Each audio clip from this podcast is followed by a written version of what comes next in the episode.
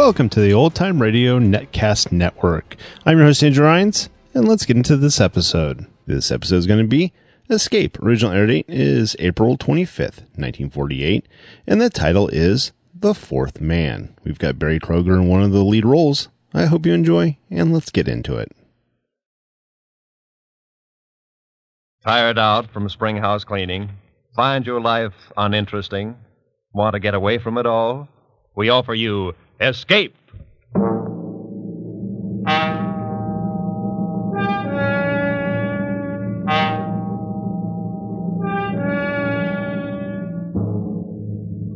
You are drifting on the burning glassy surface of a tropical sea, trapped on a flimsy raft with three murderous companions from whom you cannot escape.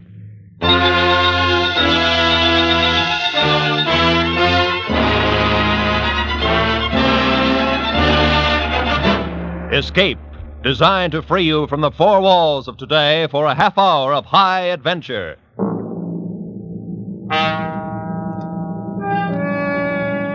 Tonight, at your request, we bring back one of our most popular escape stories. We take you to Noumea in the South Pacific, a French penal colony as notorious as Devil's Island.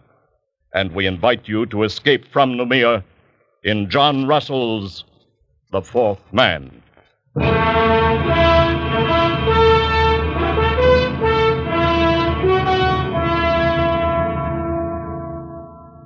raft stood to open sea. A mat of pandanus leaves served for its sail, and a paddle of wood for its helm. Its flooring was woven of reeds and bamboo sticks and rested on triple rows of bladders. It was light, elastic, fit to ride any weather, and it carried four men. Three of them sat huddled together at the far end. Their bodies were blackened with dried blood. The hair upon them was long and matted. They wore only the rags of convicts' blue canvas uniforms. On wrists and ankle they carried their mark the dark and wrinkled stain of the manacles. There was DuBose, doctor, leader, man of the world, murderer, Friends, the thing is done. and Fenerou, forger, ladies' man, weakling, coward, Yes, we got away, all right. and the one known as the parrot, thief, and cutthroat. So far, so good. Gentlemen, by way of celebration, may I offer you cigarettes? Cigarettes? Ah. Oh, Doctor, you're a marvel, a magician. Look at them. White and fresh as though they just came from the package. How did you do it? Every six months, there are about 75 escapes from Noumea, and not more than one succeeds. Ours would be that one I knew. Hmm. And so, three weeks ago, I bribed the night guard for these very cigarettes, so that we might sit here, my friends, as we are doing, and celebrate. I, I want a light. Ah, yes, a light for the parrot. Hmm. Oh, our doctor is a wonder. He thinks of everything. He gives us cigarettes, matches, and our freedom. Wait, wait till you've got your two feet on a pavement again. That will be the time to talk about freedom. Hmm. To wear starched collars again. To stroll with a girl, clean and fresh from her bath, down the Place de la Concorde, the Rue de Rivoli. Suppose, suppose we get a storm. It's not the season of storms. Just the same, suppose we get a storm. Perke, my friend, you must not be so impatient. We were convicts back there, festering in oblivion. And now we stand on the rosy threshold of the big round world again. We are men raised from the dead. Suppose we get a storm. You, you have got a gift of speech, but, but where's the ship that was going to meet us here? This is the day as agreed. It will meet us. This wind will blow us to China if we keep on. We can't lie any closer to shore. There's a government launch at Torreon, and I doubt if the native trackers have given up yet. Oh, careful, Parrot. They will eat you yet. I, I, I've heard about that. Is it true, Doctor, that the natives keep all the runaways they can capture to fatten on them? They prefer the reward. Still, I doubt if they've entirely lost the habit of cannibalism. yes, piece by piece, Parrot. First they will sample you, then they will make a stew of your brains. They won't miss a thing. Shut up, Fenarou! You filthy brutes. You know, I forgot. We have one of them with us.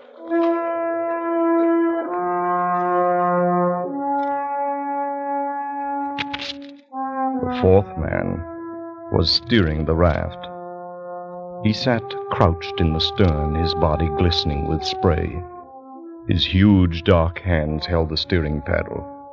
He was motionless like an idol, his eyes fixed on the course ahead, the fourth man on the raft. My friends, you are looking at a Kanaka. You will see nothing superior. No line of beauty to redeem the low angle of the forehead, the knobby joints of the body. Nature has stamped him with the mark of inferiority.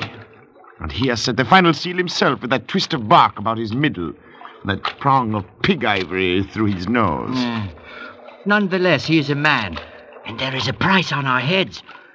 He, he could be taking us where he lied. Calm yourself, Nero. This is a very simple animal.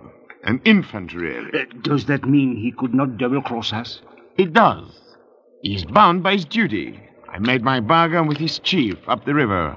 And this one is sent to deliver us on board our ship. That's the only interest he has in us. And he will do it? He will.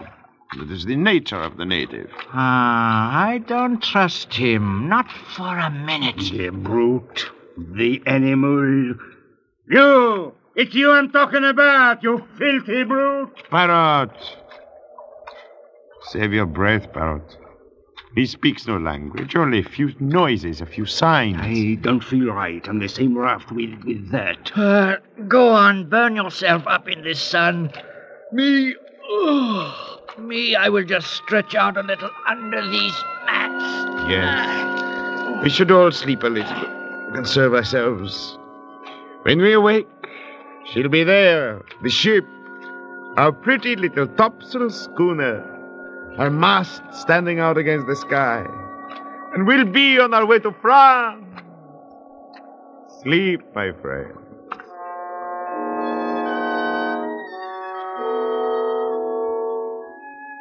The two younger convicts dozed under the heat of the day, but not Dr. DuBois. He stood once again to sweep the skyline under his shaded hand. His plan had been so careful, so precise, he had counted absolutely on meeting the ship, the small schooner. One of those flitting, half piratical traders of the Copra Islands that can be hired like cabs in a dark street for any sinister enterprise. But there was no ship, and there was no crossroads where one might sit and wait.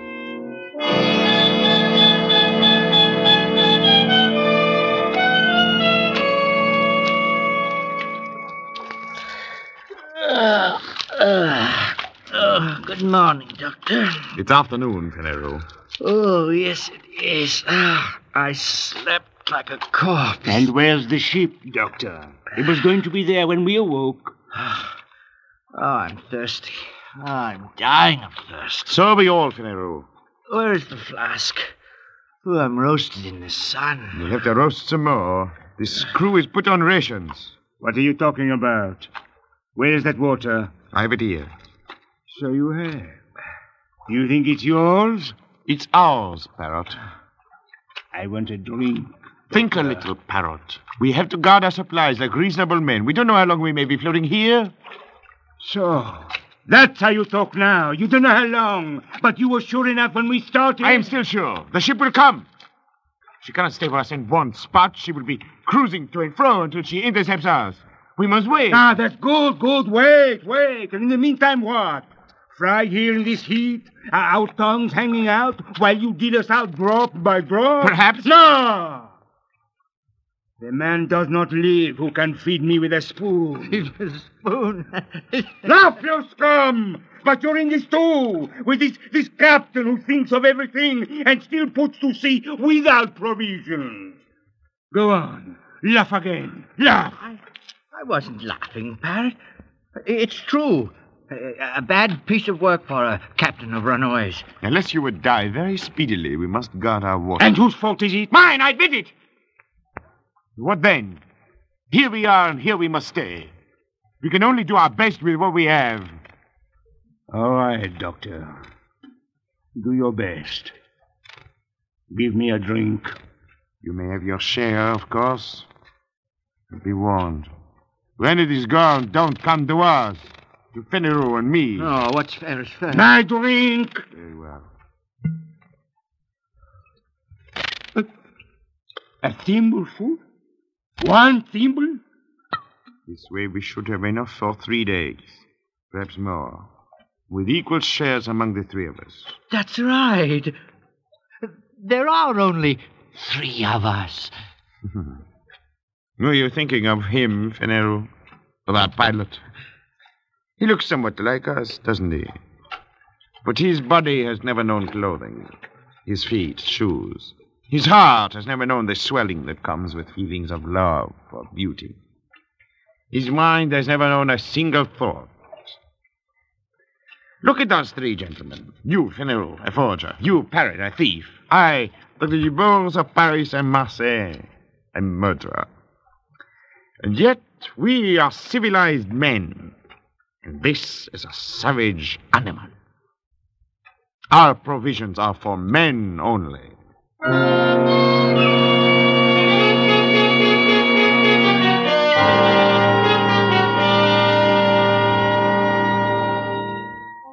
The three men awoke to their second day on the raft. They looked and saw the far round horizon and the empty desert of the sea, and their own long shadows that slipped slowly before them over its smooth, slow heaving. The land had sunk away from them in the night. The trap had been sprung. As the savage sun kindled upon them with the power of a burning glass, a calm fell, an absolute calm. The air hung, waited. The sea heaved and fell in polished undulations, and the sun shone, driving in under their eyelids like white hot splinters. They crawled to the shelter of their mats, gasping, shriveling. And the water, the world of water, was slack and thick as oil. Ah, mon Dieu. How lonely it is. Captain LeBeaux, Yes, Parrot. look around you. What do you mean? Go on, look around. What do you see? I see water, Parrot, the horizon, nothing else. What? Don't you see a ship? A pretty little schooner? Those were your words. Well, where is it? Why don't you see it? It will come. Will it come for us to be dead when it comes? Doctor, you say that you count on your friends, but suppose they leave you to rot here, leave Parrot and me to rot here. That would be a joke, eh, Doctor? To wait for a ship that will never come. It will come. My friends will not fail me. But why? How do you know? How, how can you be so sure? There is a safety vault in Paris, full of papers to be opened at my death. Those papers contain confessions. No, gentlemen, my friends will not fail me.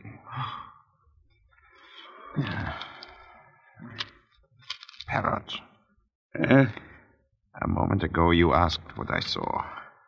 well, There was something I neglected. what was that? I see a Kanaka on this raft with us. He does not join us, he does not look at us. He sits on his heels in the way of the native, with his arms hugging his knees. He sits at the stern, motionless under the shattering sun, gazing out into vacancy. Whenever I raise my eyes, I see nothing else, only this Kanaka. And he seems to be enjoying himself quite well. I was thinking so myself. Cannibal. The savage. He does not seem to suffer. What's going on in his brain? What does he dream there? He looks at us as though he hates us. The dirty rat. Maybe he's waiting for us to die. Maybe he's waiting for the reward. At least he wouldn't starve on the way home, and he could deliver us piece by piece. How does he do it? Has he not any feelings? I've been wondering about that. It may be that his fibers are, are tougher, his nerves But are we have had you know. water, and he has not. And yet, see, his skin. It's fresh and moist. And his belly round as a melon. Don't tell me this savage is thirsty. Is there any way he could steal our supplies? Certainly not. Suppose he has his own supplies hidden. What? We see. I'll Search the ahead. raft. Look for Look, Look under the yeah. mat. I've heard him this morning here. Turn this one. Did you hear? No, hear? nothing. No, there. Doctor. Okay. Over there. Oh, I'm sorry. You are ah.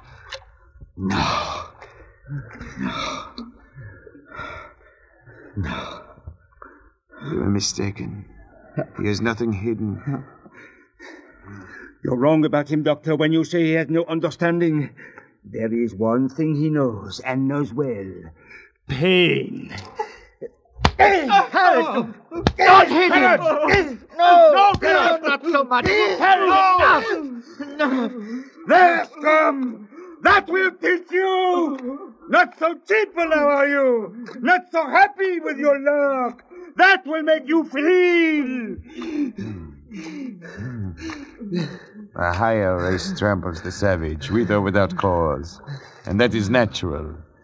And the savage creeps away into his place, with his hurts and his wrongs, and makes no sign and strikes no blow.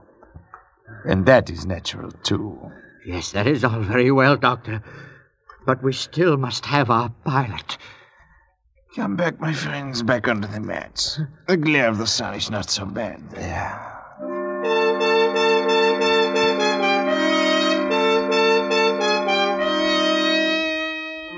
So the days dragged by, the second and the third, and now it was the fourth day. And still there was no breeze, and still there was no ship. Doctor, Yes, what do you stare at? at him, the savage. Look at him, and look at us. We are dying, our powers are ebbing. And him? He's naked, wild, brutish. He's yet to give the slightest sign of complaint or weakness. Yes, yes, it's true. At night he stretches out and sleeps. Those long hours when we wrestle and fight with despair, he sleeps like a child. Then in the morning he resumes his place aft, unchanged, fixed, a growing wonder. Doctor, is this a man or a A fiend? man is man. A miracle. He's a man and a very poor and wretched example of a man. You will find no lower type anywhere. Look at his cranial angle, the high ears, the heavy bones of his skull. He's scarcely above an ape. Then what? He has a secret. Secret?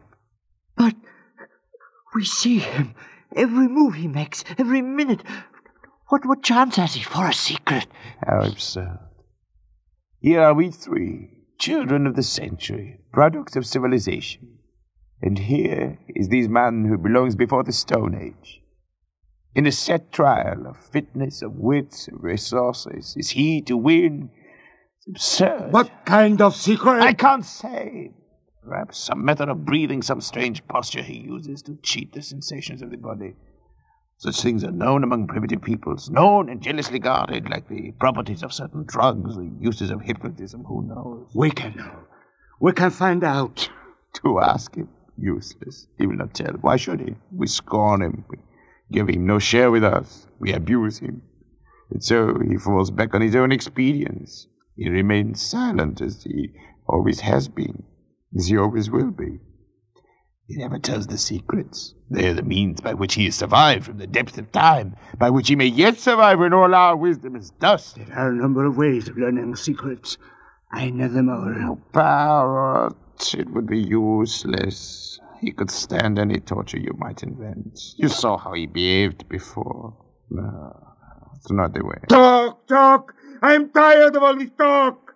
Kill him and throw him over! Let's be rid of this thing! We gain nothing. Then what do you want? To beat him. That's what I want. To beat him at the game. For our own sakes, for our own racial pride.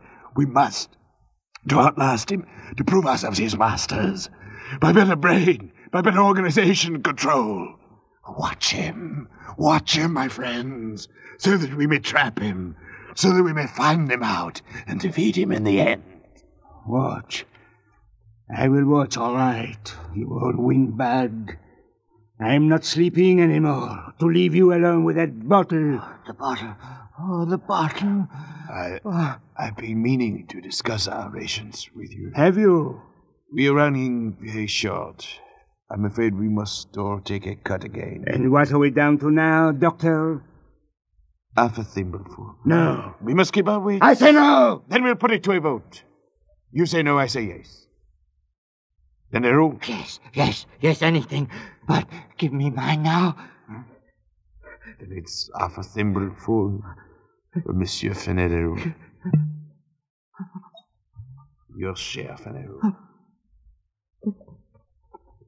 More, more, or I'll die. More. No more today. You must, you must. Oh, doctor. No more today. Look! A ship! A ship! Where? Where? Where is it? Where is it? The bottle, Doctor! Here's the bottle! He drank it! Look at him. You killed him with that oar. What about the bottle? There's some left. You caught him just in time. And you got the bottle just in time. It seems I did. And there's no ship. There will be no ship. We are done. Because of you and your dirty promises that brought us here. Doctor, liar, fool. Don't come any closer. Unless you want this flask broken over your head. No, I would not want that. Barrett, Barrett, just think. Why should you and I fight? We can see this trouble through and win yet. This weather can't last forever. Besides, now here would be only two of us to divide the water, yes? Yes, that is true, is it not? Fenarou kindly leaves us his share. An inheritance. All right, I'll take mine now. My share now, if you please. Later we shall see. So be it.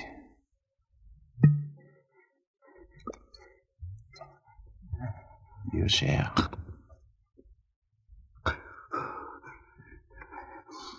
Many thanks. And now, Fenarou share. To me, please. As you say.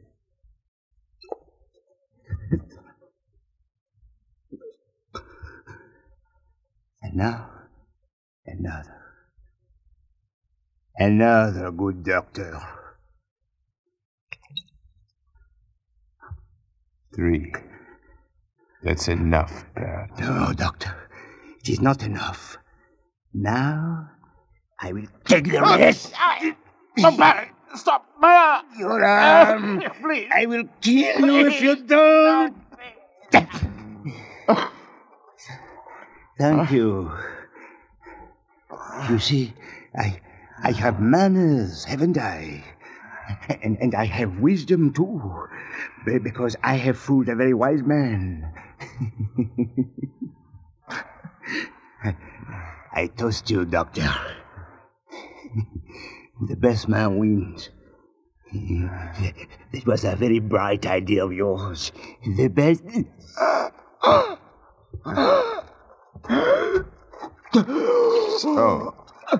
The best man wins, Barrett.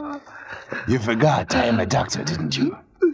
The water you would kill for has killed you. A man cannot go without water for four days, then drink his fill and still live. Go on, parrot. Gasp out your worthless life while I laugh. the best man always wins, parrot. The best man always. The best man wins. Yes, Doctor. Fenero Forgot my knife, didn't you? Forgot me, lying at your feet while you divided my share of the water. Gave me up for dead, did you? But I, Fenero, will outlast the two of you. Fenero, the best man always wins. Oh, Oh. you fool. The water. It's running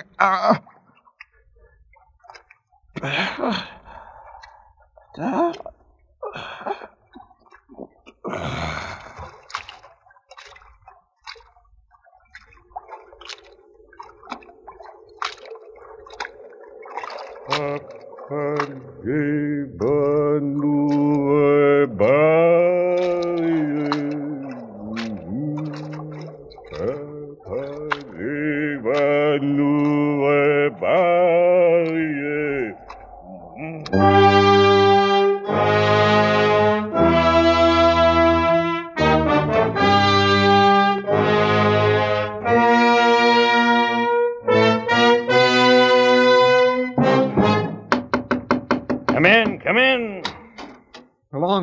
Captain. The raft was here all the time, not ten miles away from us. Ah, that calm. Such misfortune. Well, where are they, the passengers? We're too late. They're all dead. Will you mind your business? But one is stabbed to death, another is skull crushed, the other fried by the sun. All dead. Well, then, all the better. They'll cost nothing to feed. But how. Hogsheads, my friend, the hogsheads in the afterhold. Filled them nicely with brine, and there we are. I don't, I don't understand. you're, you're dull, Martel, very dull. The gentleman's passage is all paid before we left Sydney. I contracted to bring back three escaped convicts. Well, I'll bring them back in pickle. So if you'll go back, Marteau, and bring them aboard for the trip, I'll be much obliged. Very well. Oh, there's a fourth man on the raft, Captain. Hmm? A Kanaka. Still alive. What do we do with him? A Kanaka? No word in my contract about any Kanakas. Leave him there. After all, he's only a savage.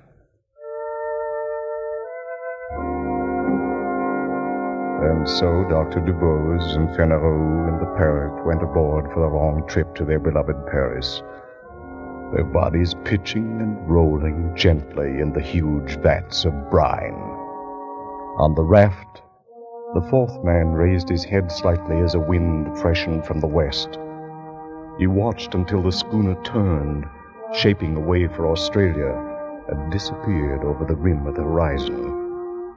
Then he turned his raft, spread his sail of pandanus leaves, and headed the raft eastward, back toward New Caledonia, back toward home.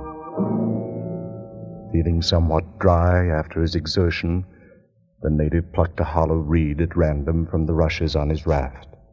Slowly, lazily, he stretched himself at full length in his accustomed place at the stern. He thrust the reed down into one of the bladders underneath the raft and drank his fill of sweet water. He had a dozen such storage bladders remaining, built into the floats at intervals above the waterline, quite enough to last him safely home again.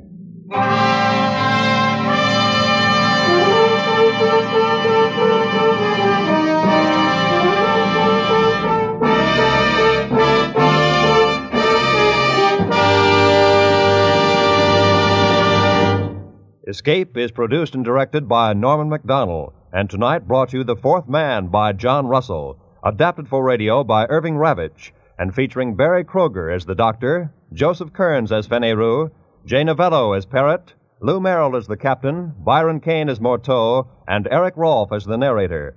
Music is conceived by Cy Feuer and conducted by Wilbur Hatch. Next week. You are groping in the dark of an African night, trapped on a dock above a crocodile infested river, fighting for your life against a ruthless giant from whom you must escape.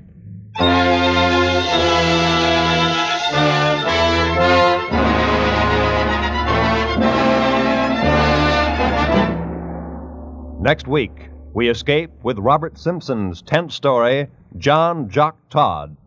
Good night, then, until the same time next week, when once again we offer you Escape. This is CBS, the Columbia Broadcasting System.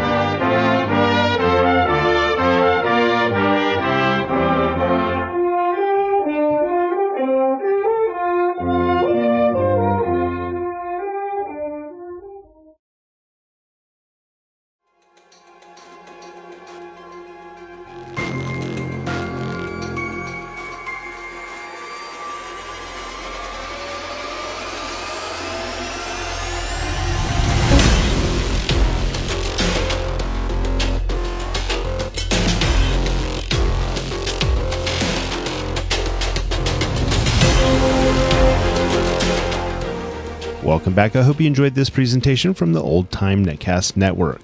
For more great shows, go to otnetcast.com. Don't forget to like and rate this episode in your favorite podcatching client. Follow this show on Facebook by going to otnetcast.com forward slash Facebook. This episode is covered under the attribution non-commercial share alike copyright. For more information, go to otnetcast.com forward slash copyright. Thanks again for listening, and I hope you have a great day.